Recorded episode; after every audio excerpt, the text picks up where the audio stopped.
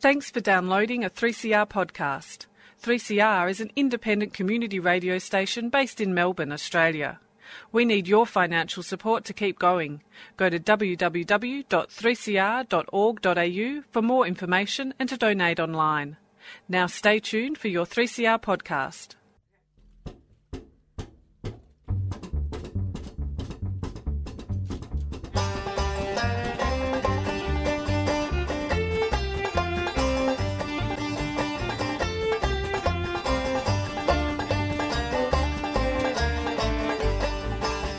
Hello and welcome to Stick Together, Community Radio's national show about workers' rights and social justice.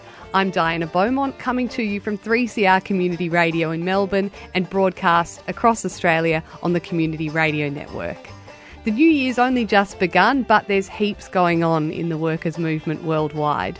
Stick Together presenter Jack Barry has just arrived back from a trip to Argentina where he met activists from the Workers' Control Movement. He'll join us later in the show with an update about one particular garment workers co op made famous in Naomi Klein's documentary, The Take. And staying with the international theme, I'll also speak later in the show to Peter Murphy, former coordinator of the Search Foundation, about the game changing victory of the left wing coalition Syriza in the Greek national elections. But first, let's begin our international program with some local news from here in Melbourne. Um, workers at the food flavourings factory IFF are occupying their lunchroom out in Dandenong after their employer tried to stop EBA negotiations and lock the workers out. The workers, who are members of the National Union of Workers, the NUW, were due to begin minor industrial action today, refusing to do any paperwork, but the boss responded by locking the workers out. But the workers took the situation into their own hands, refusing to leave, and instead are staging an ongoing sit in in their lunchroom. And speaking to me now from IFF is that one of the site delegates, Arthur Inglis, who's going to give us an update on the situation. Arthur, thanks for joining us. Morning, how are you? Um, can you describe the situation down there for us? What's morale like, and what are you workers doing to maximise the impact of the lunchroom sit in? Um, I think just being here has provided unbelievable leverage and certainly progressed the situation far beyond what it would had we had we chosen to stay outside and uh, effectively been able to be ignored by the company. By being inside, they've been forced to address several, several issues. Um, principally, one was police presence to address the issue of trespass. So the company was trying to charge you, its own workers, with trespass for staying in the lunchroom when they tried to lock you out. It, it certainly was an option they appeared to be exploring, and it was made absolutely clear to uh, to to the members of the police force that yes, we recognise the position, but by the same token, we would be carried out in, in the manner of passively resisting any attempt to uh, to, to, remove us. They would physically have to pick us up and carry us out. Mm. And how did the situation come to this? Tell us about the issues that were stopping you and the company from reaching agreement on a new EBA. The EBA negotiations have been progressing since approximately September. When I say progressing, that may not be the word to use, but they have been uh, been in train since about September last year. The company presented us with what they saw as being an acceptable EBA to them, which included removing two paid 10 minute breaks a day. It included removing a sick leave bonus paid on uh, non use of sick leave in the working year. And uh, a, a, wage rise of 50, 55 cents an hour, which uh, effectively uh, was, I suppose, saying you can have anything you like as long as you want to pay for it and what were the workers asking for? Basically, our position was that we wanted a, a, reasonable pay rise that reflected cost of living increases and to leave it at that. So essentially, the company was asking for you to take cuts in your working conditions. Arthur, can you tell us why you think it's especially important to take a stand against the boss's cuts in this political climate more broadly? Because if you don't stand up for what you've got, you'll eventually end up with nothing to stand up for. And while you've been in the lunchroom today, you've released some photographs publicly of a statement for a Fair Australia. Can you tell us a bit about that? Well, again, it gets back to what we've been talking about: is that the erosion of workers' rights and the erosion of conditions is not to recognise the part that Labor plays in the productive process, and it's to reward capital. And you see uh, time and again that the mantra of the shareholder and the justification of the shareholder is being held up as the only justification. Mm. And yes, we acknowledge that the important part that capital plays in this process, but it, has got to uh, recognise where that productivity comes from. We're speaking to Arthur Ingalls, who's one of the delegates out at IFF in Dandenong, where the workers are staging a sit-in in the lunchroom after their employer tried to lock them out. Um, my last question, Arthur, is um, what kind of community solidarity have you had? Um, excellent. We, uh, being in the lunchroom, we we, being, we can't exactly see what's going on outside, but certainly there's a caravan out there, there's a bar- barbecue out there, and there's people who are making our, uh, our stand against this inequity visible. Fantastic. Well, I can hear there's a lot going on there, so we might wrap it up there. Um, I certainly hope by the time this goes to air, the situation's been resolved and the employers back down from you know, their attempt to cut back your wages and conditions. Arthur, thanks so much for joining us today on Stick Together. Pleasure's mine, mate. Thank you. And anyone on social media can follow the hashtag OccupyDandenong on either Twitter or Facebook to get more news about the workers sitting at the IFF Food Flavourings Company in Dandenong. Stay tuned to Stick Together. Coming up next, our international focus on Greece and Argentina.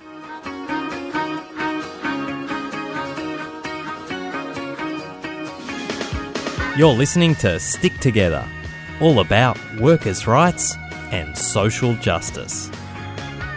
Every week on the Community Radio Network.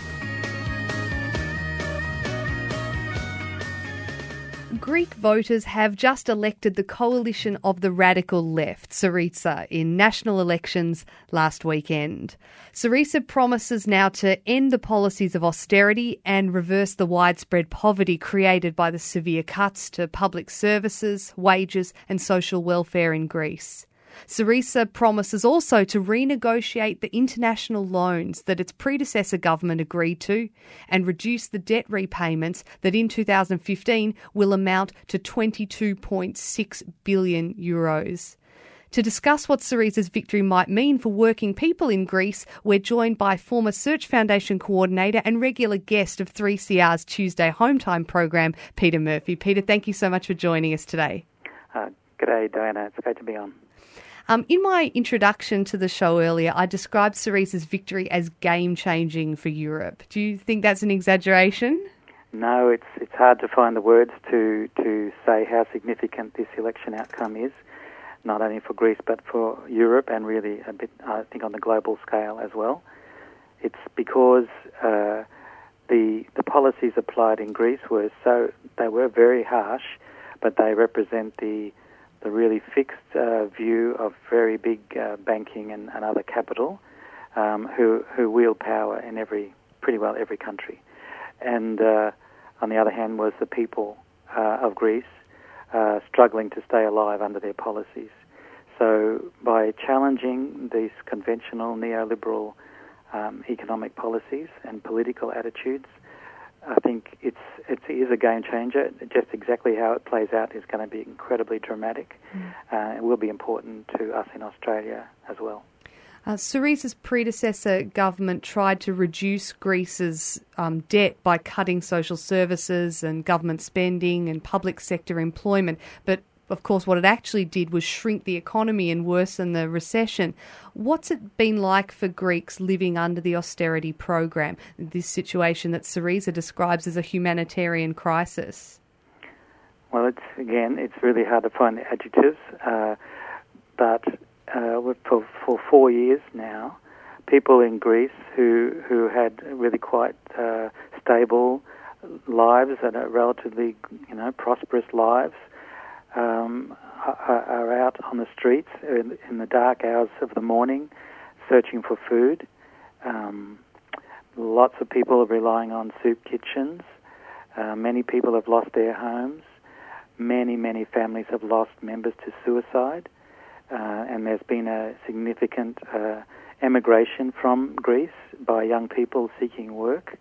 And of course, people from urban areas have also retreated to their uh, parents' villages and tried to at least have some kind of basic uh, living there based on gardening and farming. Mm-hmm. So, you know, it's been truly devastating uh, for the Greek people, N- except for the super rich, you know, everybody has suffered. And in the, what it was suffering for, the, the level of debt compared to the GDP is only increased in these four years. It's now 175%. And uh, I think when they started the exercise, it was about 130%. Mm. So it's absolutely a failure and a, a really huge uh, crime against the people, I think yeah, now government spending is you know, ruled out because the debt is so high and the government is expected to pay back so many billions of euros. So this debt crisis is, is really the central question. But I think one sort of barrier for some people for supporting Syriza is that they they don't see how it's fair that that Greece you know, shouldn't pay back the money that it owes to international creditors. There's obviously a political argument behind this. Can you explain why Syriza and other leftists argue that debt is an unfair burden on the Greek people and that it shouldn't be repaid or should be significantly reduced? I think they've got two arguments. One of them is that a significant part of the debt, which was revealed by uh, the Prime Minister Papandreou in 2008, was uh, secret you know, no one knew that it had even been taken on board by parts of the government. So that that's the first thing that the people don't believe that they played any role in uh, taking on some of the debt. But since then, since these uh, so-called bailout packages have come, uh, really Greece has been borrowing money from the euro uh, troika to pay back the debt. So they've been borrowing new debt to pay back the old debt. And as I just said, you know, the actual level of debt has got bigger, not smaller. So they're starving people to death, uh, but they're not paying back, able to pay back the debt. So it's a, it's a, uh, it's not, it's a futile, illogical, uh, and inhuman policy to try to pay the debt. So it's like a, uh, a bankruptcy situation with a company or even a, a family. If you can't pay your debts, you, you shouldn't uh, die, you know, from starvation at home. There, there is an orderly way to declare you cannot pay the debt, and the debt is wiped out.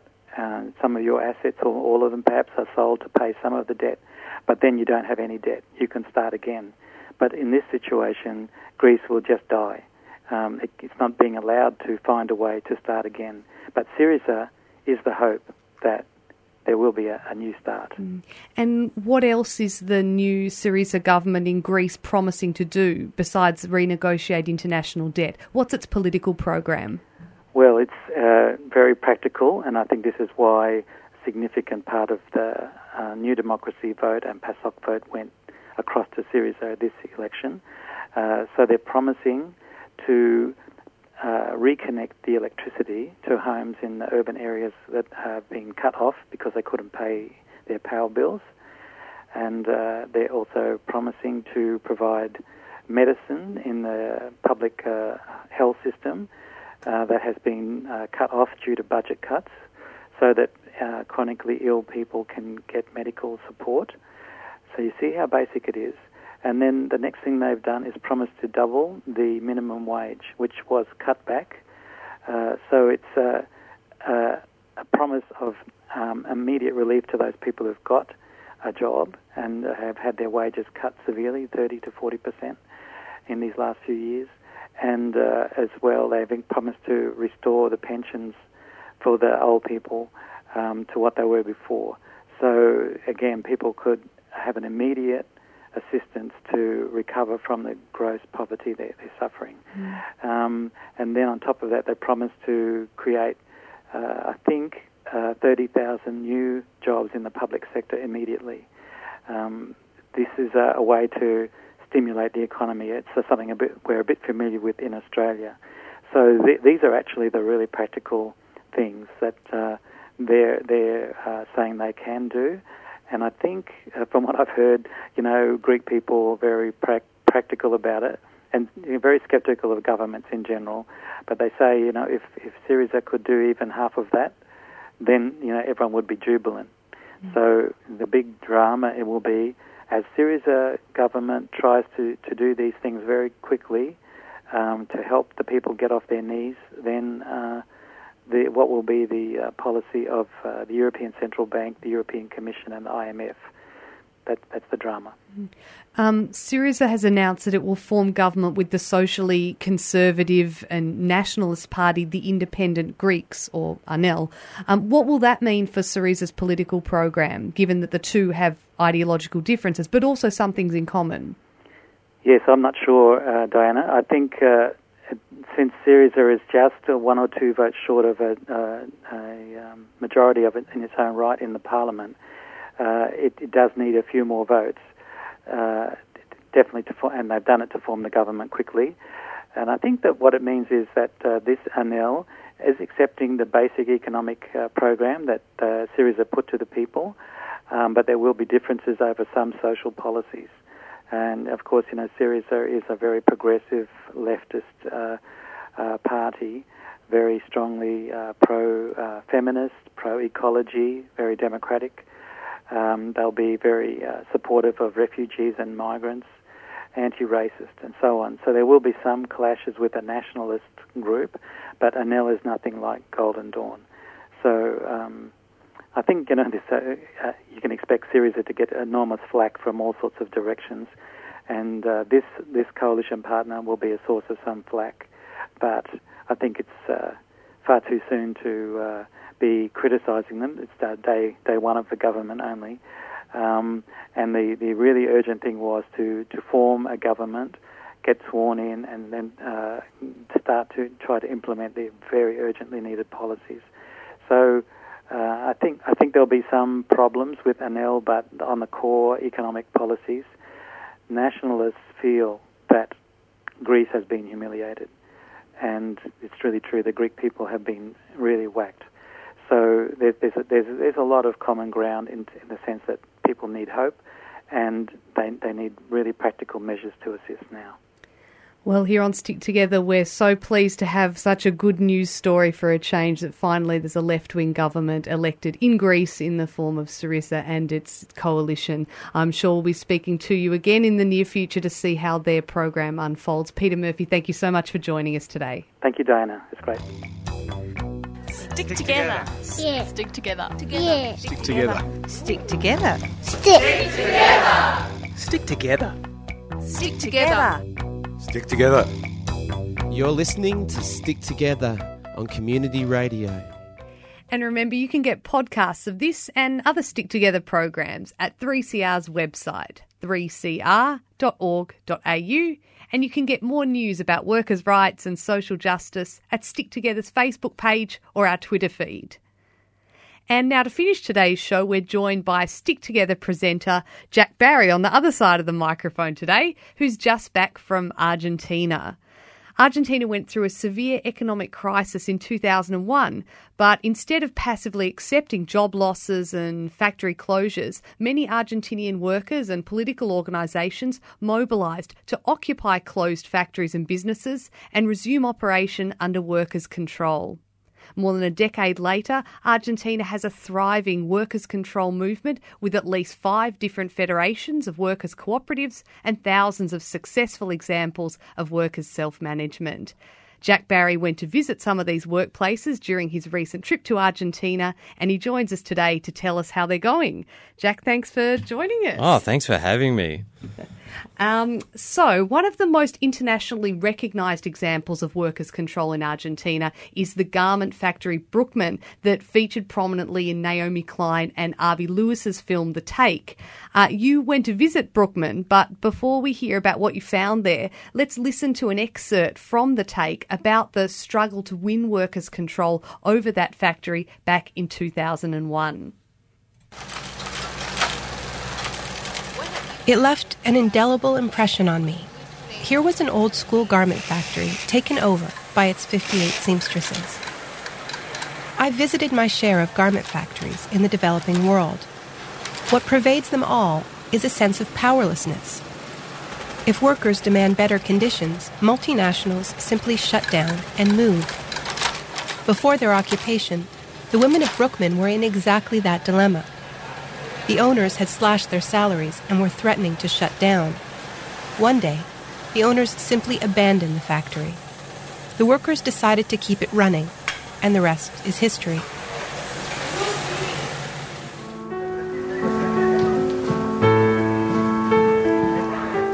We get a midnight phone call, but it's not from Freddie. Another factory has been evicted the Brukman Suit Factory.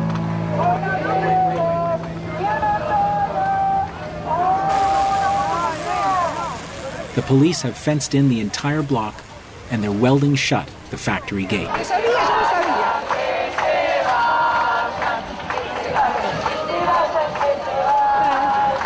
They, they are trying to, to put us in the position of fighting back.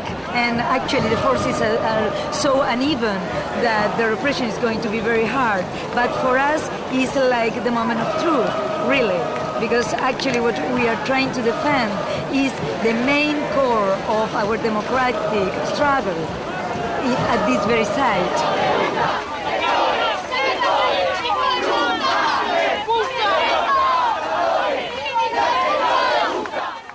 That was an excerpt of The Take, the documentary made by Naomi Klein and Avi Lewis back in 2001.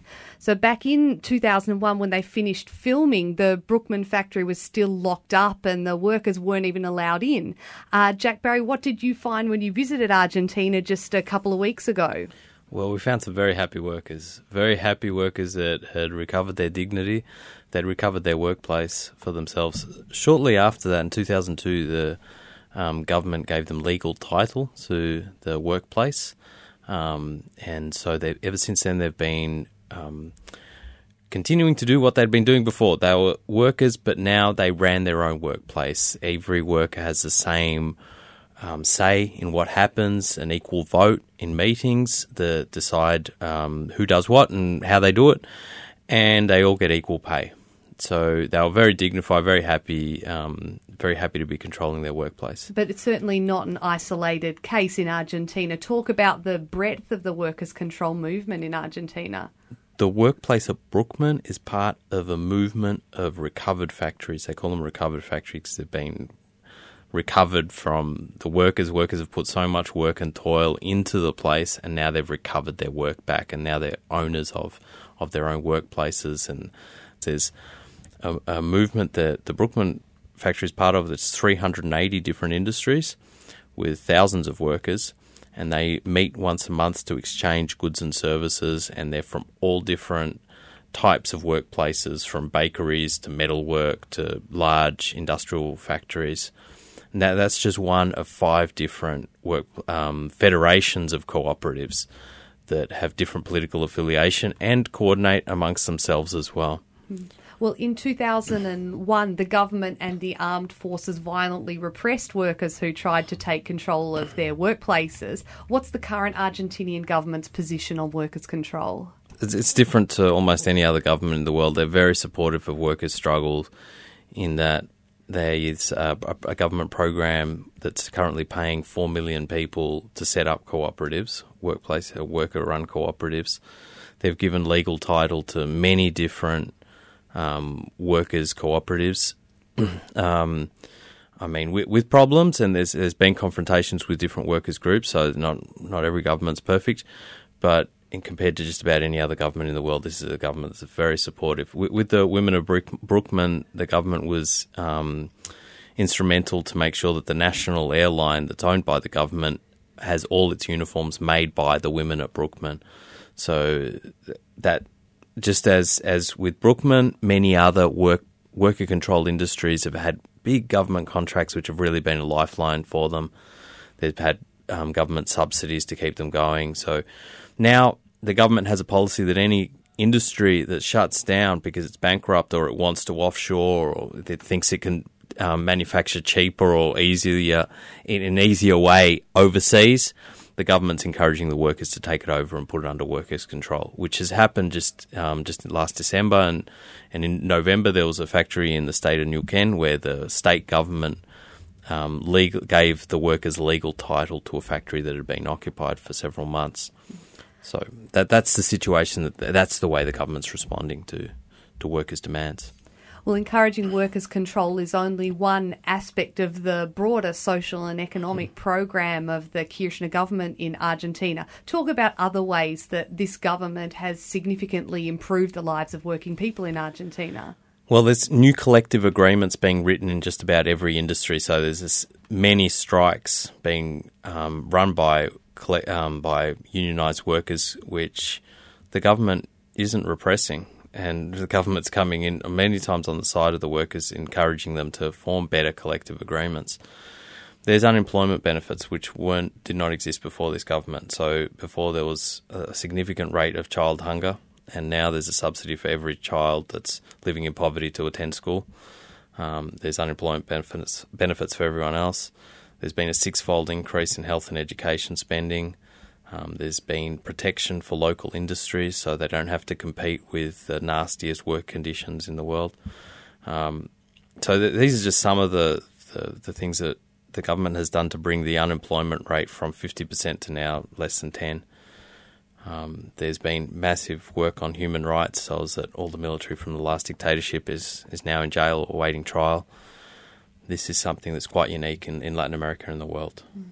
You're listening to Stick Together. I'm Diana Beaumont, and today Jack Barry's on the other side of the microphone telling us about his recent trip to Argentina and about what he learned about the workers' control movement over there.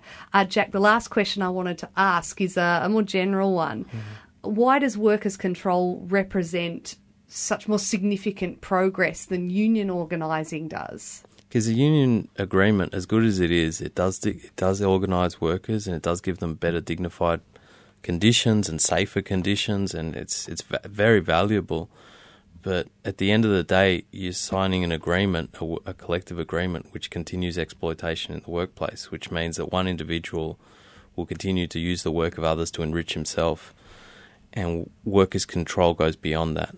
No one has more of a say than anyone else in that workplace, and so how that wealth is distributed is decided by the workers. What the work conditions are, how they work, um, that's also decided. So, workplace workplaces that are under worker control are very safe because no worker is going to elect to do something dangerous to himself or to his fellow workers. They're very environmentally friendly because they don't want to contaminate the place that they live in or the places they work in. They're not going to w- want to work with toxic chemicals. And they're much more dignified. People really feel that ownership over their workplace, so they're much happier workers. And I've seen that in workplace in workplaces that are under work control in Argentina, in Venezuela, um, where this is a growing way of taking people out of poverty, but also dignifying workers that are already you know, li- living well, but continue to be exploited by a system that doesn't really care about them, just cares about making a buck off them. Now, a lot of listeners will think, well, this is something that must be very Latin American and mustn't, you know, is it's not something that will really happen here in Australia, but just on the 1st of December last year, a workplace here in Dandenong was collectivised and put under workers' management for workers' control, um, where every worker has the same vote, and that's the um, the Eureka's Future um, factory for um, working with Earthworker to make the steel tanks for Solar Hot Water Services. So it can happen here. It is happening here. It's expanding here. There are other cooperatives in the making. And so I think this is a, a solution for a lot of workplace problems here in Australia as well. Fantastic. Well, uh, Jack, thanks for the interview today. And like you said, workers' control is a theme relevant across the world and really the next step that our union movement should be taking. Absolutely. Well, thank you very much for having me. But that's all we have time for today on Stick Together. Of course, Stick Together is broadcast from 3CR Community Radio in Melbourne and broadcast across the country on the Community Radio Network. We'd like to thank the Community Broadcasting Foundation for its ongoing financial support of the program. I'm Diana Beaumont. Thank you for listening and do go to 3CR's website for more information and past programs of Stick Together.